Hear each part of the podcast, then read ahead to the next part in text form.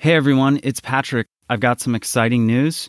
In this episode, you may hear some allusions to the fact that our iOS ITB app is not yet out, but actually, that's not true. It is actually out now, finally released. So go to the App Store on iOS, type in Inside the Boards, download our app for exclusive and expanded shows, early access to content or podcasts that we're going to be releasing in the future, some meditations designed specifically for medical students with the hope that they'll be used during your dedicated USMLE prep time to help you stay a little bit healthier. And then, of course, high yield samples from our All Audio Q Bank and the option to purchase a subscription. If you're a previous subscriber via Podbean, keep an eye on your email We'll be sending you instructions on how to transfer your current subscription so that you can access the Audio Bank on the new iOS app. It is a beta version.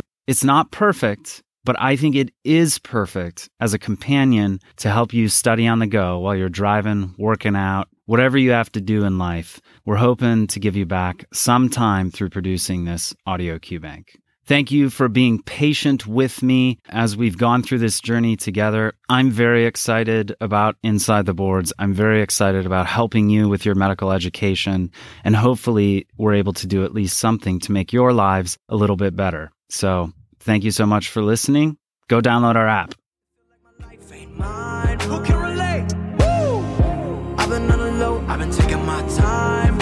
I feel like I'm out of my mind. It feel like my life ain't Welcome to the Inside the Boards podcast, the podcast dedicated to helping you learn to think like a question writer so you can study smarter, not harder, and succeed in medical school. And now here's your host, Patrick Beeman. All right, welcome to the Inside the Boards podcast. I am Patrick Beeman, your host. Today we have an interview with Chris Cimino, Chief Medical Officer and Vice President of Kaplan Medical. Chris has been on our show before in the episodes entitled Inside the Mind of a Question Writer, so you should check those out here on the main ITB channel, uh, as well as last year's Study Smarter series for the USMLE Step 1 over on our Study Smarter podcast. We did a bunch of Kaplan test prep minutes where Dr. Cimino provided some brief, high yield advice on preparing and taking the USMLE exam as well as other standardized exams within medical education. We recorded this interview live at AMSA 2019 back in early March. So there is some conference related background noise, as you would expect. But before we get into today's interview, here is the question for this episode brought to you by our friends at Kaplan. This comes from the Step 2 CK QBank integrated plan. You can get a trial of this or sign up, use the promo code ITB15, which will give you 15% off any Kaplan course. And as a reminder, members of the AMA also receive a 30% Kaplan discount all the time. So that's an effective total of 41% off the purchase price of a Kaplan course. So here we go. A 42 year old man with a history of bipolar disorder, gastrointestinal reflux disease, and chronic obstructive pulmonary disease presents with nausea, vomiting, diarrhea, coarse tremors, and muscle weakness. Two years prior to this presentation, the patient was diagnosed with bipolar disorder and lithium was begun. His medications now include lithium, pantoprazole, albuterol, and ipratropium inhalers. He has a 20 pack year history of smoking. His heart rate is 80 beats per minute, blood pressure is 120 over 60. His physical examination is within normal limits, except for the presence of occasional muscular fasciculations. On labs, his hemoglobin is 13, leukocytes are 10,000, creatinine is 0.9, urea 12, sodium 138, potassium 4, and a lithium level of 1.5. And the question is which of the following is the best next step in the management of this patient? A. Administer propranolol. B. Decrease the dosage of lithium. C. Hemodialysis. Or D. Intravenous fluid. And the correct answer here is B. Decrease the dosage of lithium. All right, so this patient is presenting with the side effects of lithium. You know, lithium is used to treat bipolar disorder. It has a low therapeutic index and may induce multi system dysfunction if the serum levels are too high. This is something you'd have to know, but the therapeutic range for lithium is 0.6 to 1.2, plasma levels between 1.5 and 2.5. Our patients here was 1.5, present with mild toxicity. Between 2.5 and 3.5, moderate toxicity, and those with a level above 3.5 show severe toxicity. With mild elevations, side effects, which we'll go over here in a second, may respond to simply a decreased dosage of the medication. Let's look at some of these common lithium side effects that you need to know.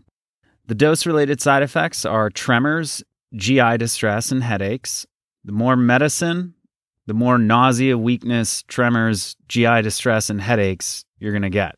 Lithium also has some other side effects, namely acne, weight gain, cardiac conduction problems, hypothyroidism, and it's important to note that 5% of patients develop thyroid problems, leukocytosis, polyuria, so diabetes insipidus is common, and then some other high yield points teratogenicity.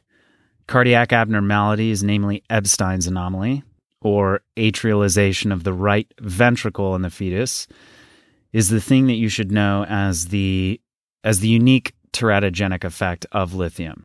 So avoid that in the first trimester. How do you manage lithium toxicity? Keep the plasma lithium levels below 1.5.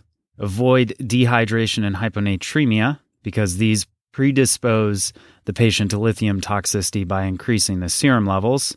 If only one of these dose dependent uh, side effects exist and the patient is near therapeutic levels, simply decrease the dosage. And then dividing doses or using slow release preparations, of course, can minimize untoward dose related effects by decreasing peak plasma levels to look at some of the distractors here, let's say you go through this question and you're in the heat of the exam.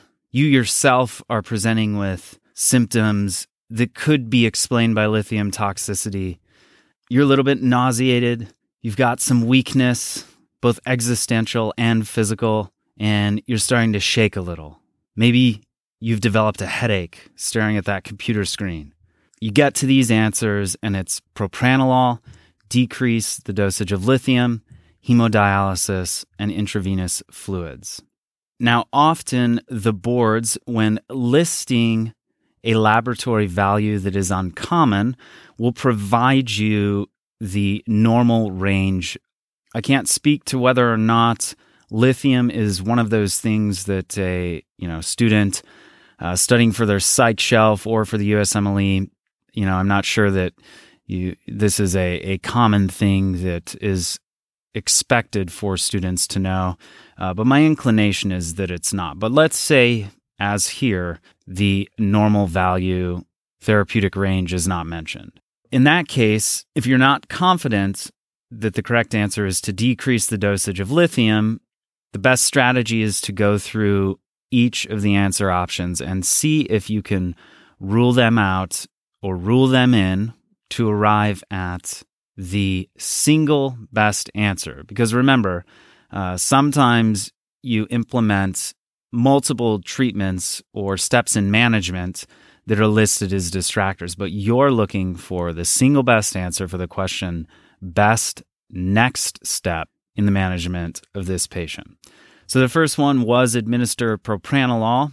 You could have been tempted by this answer because propranolol is the first line therapy, and this is worth remembering, uh, for essential tremor. It's also used in migraine prophylaxis, but we don't have headache here, as well as in things like hyperthyroidism or thyroid storm, And there are other indications as well. But we can probably rule out using a beta blocker in this patient for the fact that the presentation is not consistent with essential tremor, right? You'd expect a more limited set of symptoms, uh, presenting symptoms, and his heart rate is normal. Plus, we have the presence of chronic obstructive pulmonary disease, which is a relative contraindication to beta blocker use. Decrease the dosage of lithium.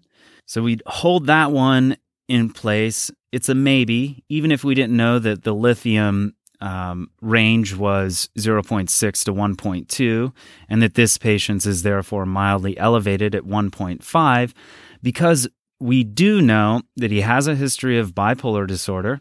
He has symptoms consistent with lithium toxicity nausea, vomiting, diarrhea, tremors, and muscle weakness.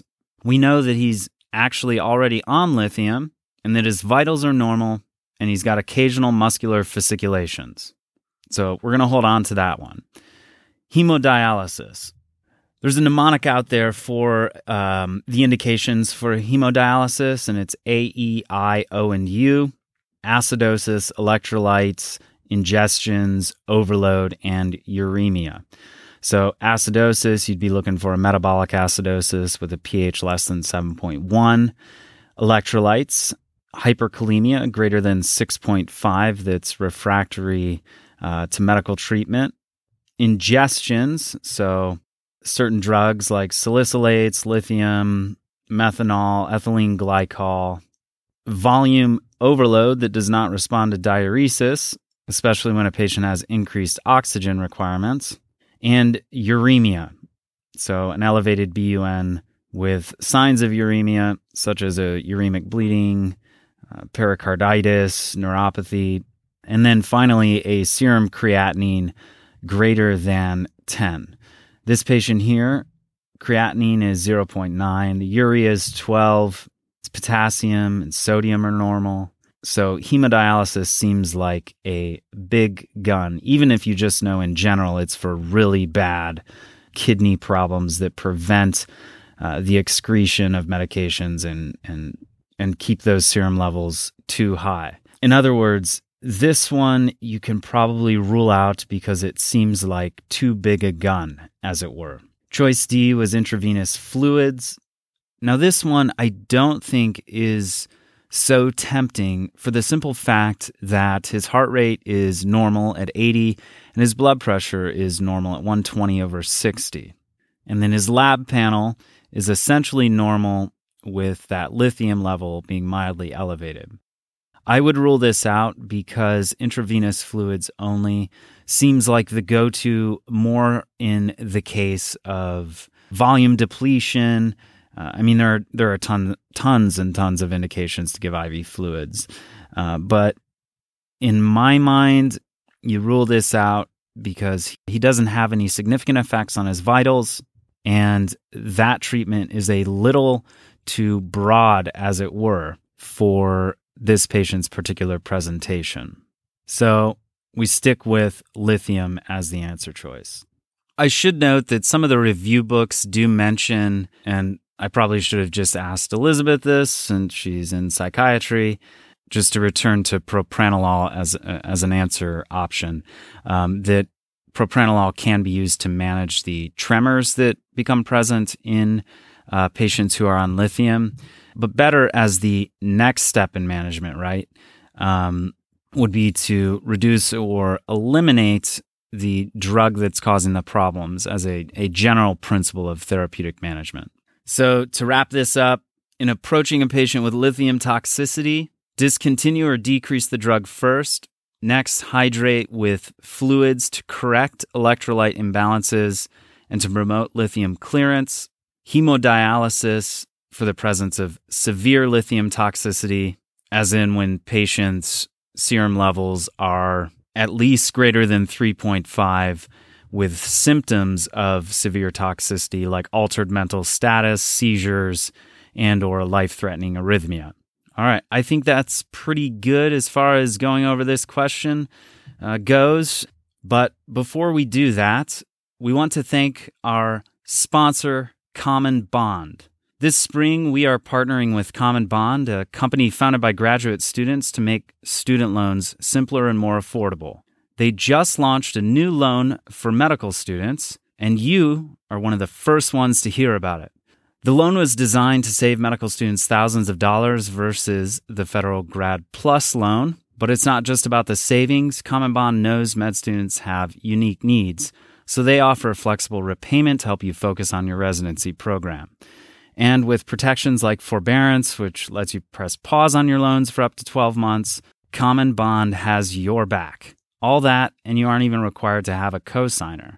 CommonBond is also committed to making an impact on the social good. Every time they fund a loan, they also fund the education of a child in the developing world through their Social Promise initiative. To learn more about CommonBond's new med school loan, visit commonbond.co slash ITB. And I should say, I was really impressed uh, when I met some individuals from this company at the AMSA conference. As I've mentioned before on this podcast, I was military, so I don't have much in the way of student loans, which uh, my debt was paid a little bit differently. Uh, but my wife has a crap ton of medical student loans, almost double what our actual house costs, which to me is crazy. And I know as she's gone through residency, making those loan payments with all the other things in life can be very, very tough. So please check out commonbond.co slash ITB. We partnered with them because, as always, ITB is committed to not just helping you with your education, uh, but to helping you with the things that surround your education within your life. And of course, when you support our sponsors, you support ITB and help us continue the work that we're doing to provide you high yield audio medical education for free. So commonbond.co slash ITB. Now let's hear from Dr. Chris Cimino, Chief Medical Officer and Vice President of Kaplan Medical. You're giving a talk here at AMSA 2019 on Will I Have a Job at the End of Medical School? Right. It's part of that concern or that title because technology is taking over our our work as oh, physicians. That's, you know, that's an interesting take on it, but it actually is probably not anything to fear for at least a few years. Okay. Uh, in fact, I was at dinner with some colleagues of mine from when I was at Einstein, and uh, someone asked me, "Is AI going to replace physicians and teachers?" And they've been working on medical AI since 1960, um, and it's doing some things now, but ultimately, it's all about the interaction with the patient. There's a diagnosis program called uh, DXplain, and they're trying to show that it was as good as doctors. And, and frankly, if you get five doctors in a room, it's as good as five doctors because they can't agree Yeah. on what the diagnosis is. So it does at least as well as that. But then they did a study where they had a doctor use the, an attending use DXplain, and a resident to use DXplain. And the doctors using DXplain got better differentials than the residents when compared to a, a oh, Okay, good. yeah. I thought that was going to go. Oh, no, other yeah, I know you. Yeah, it sounded like that. But but it should have been the same. It was the same program, and the only difference was that the level of the person who interviewed the patient to feed data into the computer. So it wasn't the decision making process; it was the data collection that required the expertise to know Yeah. what question to ask. Yeah, but yeah, judging on what's a, a true pertinent positive or negative, right? Yep. I guess it's the same sort of experience we have when any of us Google WebMD uh, strings of symptoms or constellations Yeah. of symptoms and wind up with some rare uh, disease Right, instead some of an upper thing. respiratory Yep. infection. And and even DXplain, my joke was always it always had cadmium poisoning in the somewhere in the differential, like number twenty five or something. And people were like, "What's that? Does anyone get that?" Well, I wasn't going to say anything. Um, I was just going to nod in agreement because I'm, in the same boat. But okay, so today's talk, uh, what are the concerns? So the newspapers are full of things about the residency match getting harder and harder. There's sort of a, an irony there because at the same time they're also full of information about a shortage of doctors. The AMA, I think, predicts by 2030 that we will be short by 30,000 doctors in this country. By some measures, we're already short in rural areas. Yeah. So why is there a shortage of doctors if we're, you know, or I should say, why is there a shortage of residency positions if we're projecting a shortage of doctors? So is the answer yes, you will have a job at the end? The answer is yes, you will have a job. I, I will cut to the chase and, and relieve and relieve people's anxiety that much.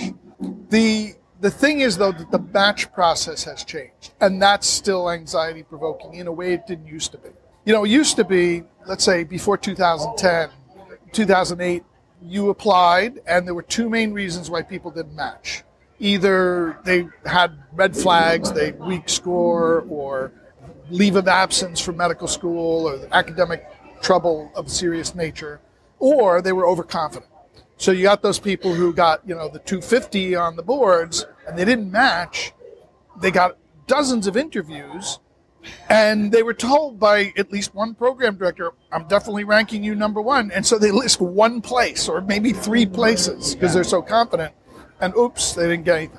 And then what would happen was what was called the scramble. And literally was a scramble. You would get a call from the dean of students. You'd show up at their office Monday morning and you'd be told, you did not match. You've got three or four days for us to help you find a program. And they'd have a team of people calling residency programs the dean would contact all the hospitals affiliated with the medical school, you know, and they and the programs all had open positions in those days. And so there'd be like a negotiation and a handling, and you know, who did you know that knew someone that knew someone that had a position? And so most of, certainly all those overconfident people got a match somewhere, maybe not what they wanted, but they had a job. Then around 2008 or so, that that process started to break down. It didn't work the deans of students would call a residency program director, a friend of his, he'd get a busy signal. Yeah. He'd try faxing. He, you know, the fax wouldn't go through because the fax machine was out of paper at the other end. You know, that like he couldn't, you know, he'd try to call a cell phone and it would go straight to voicemail. And when he finally reached him at the following week, when it was too late, he'd say, "Yeah, I had to turn my phone off because it was just nuts. Everybody in the country was calling me." And so that's where SOAP was created, the Supplementary Offer and Acceptance Program. And basically, it was turning that process into an electronic scramble. Yeah. But they also said, and there's these communication rules. You cannot contact anybody or any program or any bun until they contact you first through this program. And so a lot of deans started saying, calling it instead of the scramble or soap, they said it was sort of the silence of the lambs phenomenon. you know, there, there, used to be this hum of activity of all these calls, and now it's like you sat around staring at a computer screen waiting for an offer. So the percent match rate turns out it's still the same. It's been about 94% for decades, and that hasn't changed. But that last bit of process is so much more anxiety provoking. And the other end result is all the programs now end with almost all their, most programs end with all their positions filled. Yeah. That's unusual, actually. So that's what's changed. And the feeling of anxiety is why people feel like, am I going to not have a job? But the end result is it's really the same, but you don't really want to be in that position.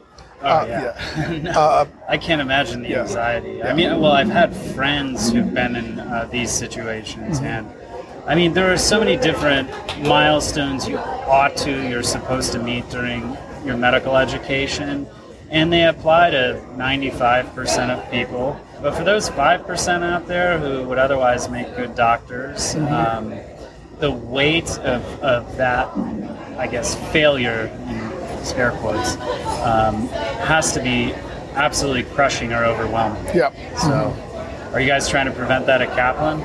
Well, certainly certainly preventing it up front by helping people get better board scores is a big deal. There's other steps in the process that are also a bottleneck and a problem. So even if you get a good score, you got to get an interview. My nephew, for example, but also lots of other people who have told me, I was doing surgery, I was in the OR, I come out of the OR and I check my phone, there's a message saying I've been offered an interview.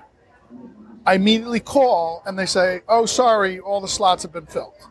So it's like the airlines, they're overbooking their interviews because the residency programs want to make sure they use yeah. up all their interviews. And then some poor guy or gal, because they were busy learning, is not going to get an interview. And it's that's devastating. You know, they, they feel like that chance slipped through their fingers. My nephew eventually got another interview, he got a match, and it was a good story. But for some people, that's their whole fall. Waiting for that interview invite.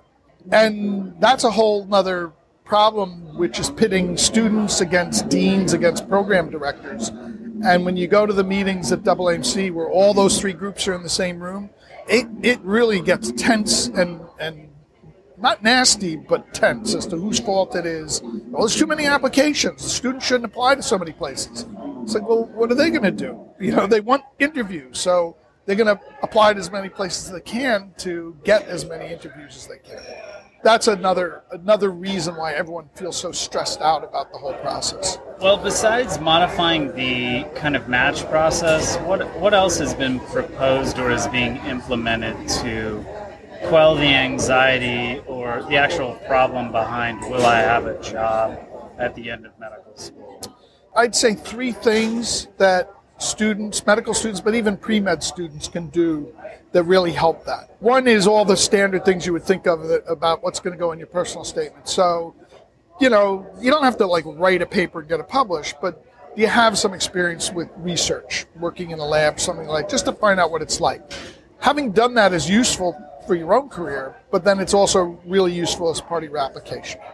Number two is have you shadowed a physician? You know, it's one thing to like watch a TV show and say, "Oh, neurosurgeons, you know, Dr. House does everything," you know, or whatever it is, but actually go through a, a mundane day and decide, you know, am I really going to want to do this for the rest of my life? Am I going to be bored, or is do even I love paperwork? Yeah, yeah. Well, it's not the paperwork so much, but even I feel like even, that's what they should tell med students. So like, well, that's true. That's true. That's true. I'm happy to say that's one thing AI I think will eventually solve. So. If the medical record companies could agree on some standards, but of course they don't want to because they're jockeying for position. Yeah. If or when they do, then AI will easily help in completing the paperwork. So that's a good news story.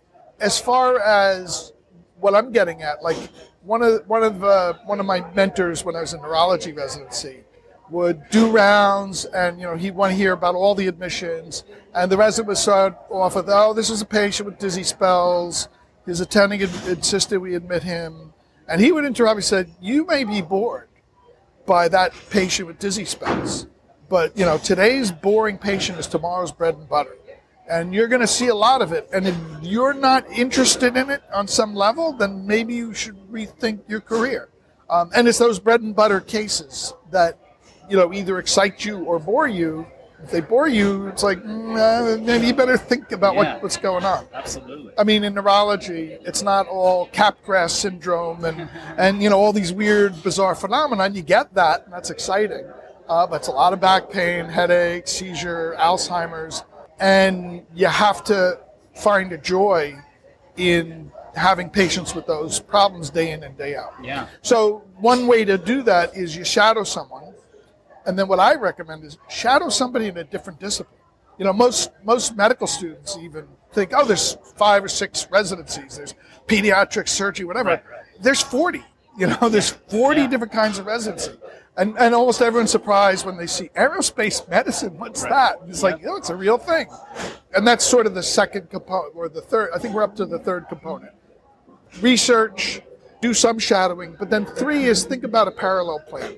You may have always wanted to be a neurosurgeon. Your dad, your mom, your uncle, everybody was a neurosurgeon. You're going to be a neurosurgeon but it's competitive. And so you need to think about do you want to, if your choice is not neurosurgery, do you want to be a cab driver or do you want to be something else in the medical field?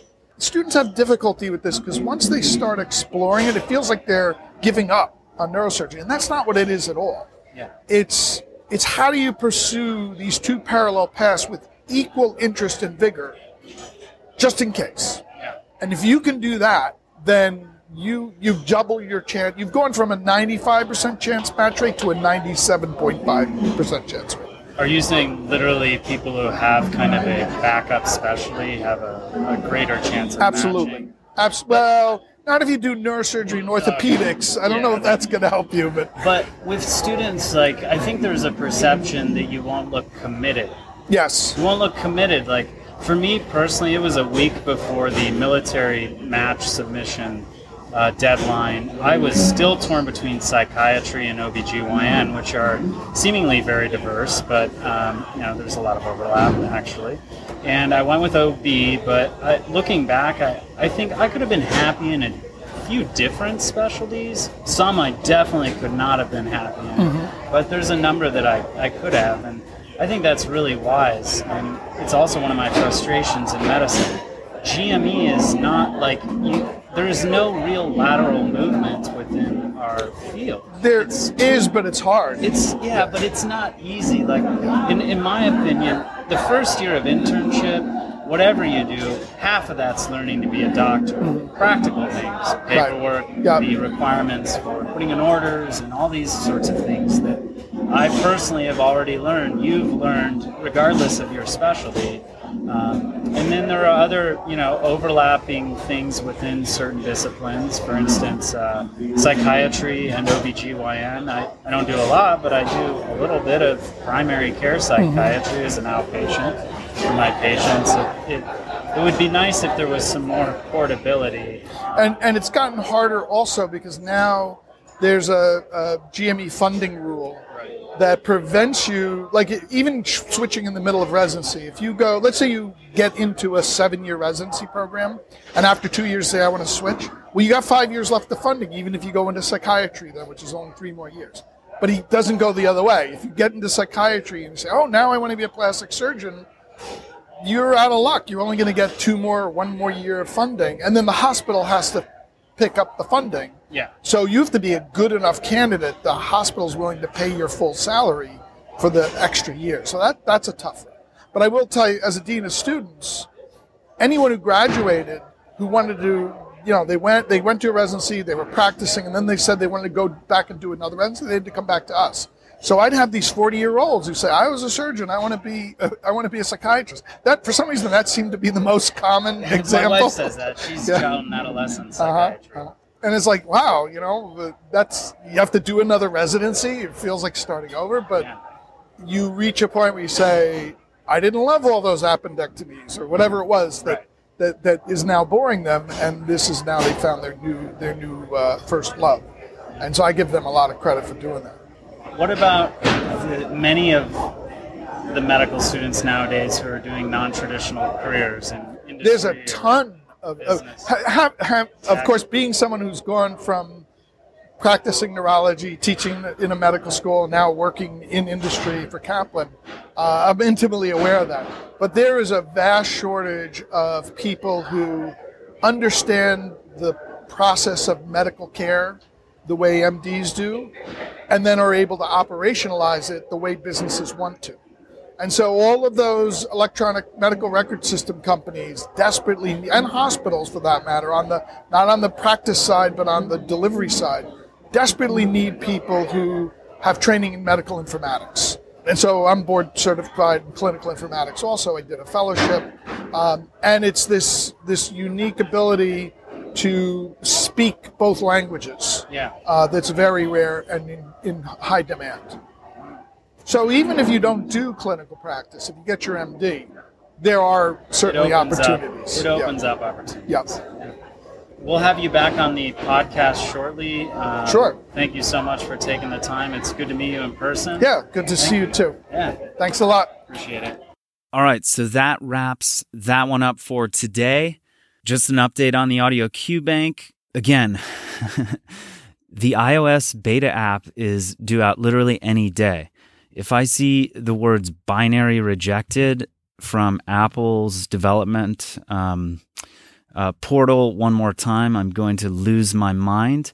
But I will tell you that the Audio Q Bank is not like the Fyre Festival. Hopefully, you get that reference. The app really is going to be out any day now for iOS. It's a beta version, has some great features.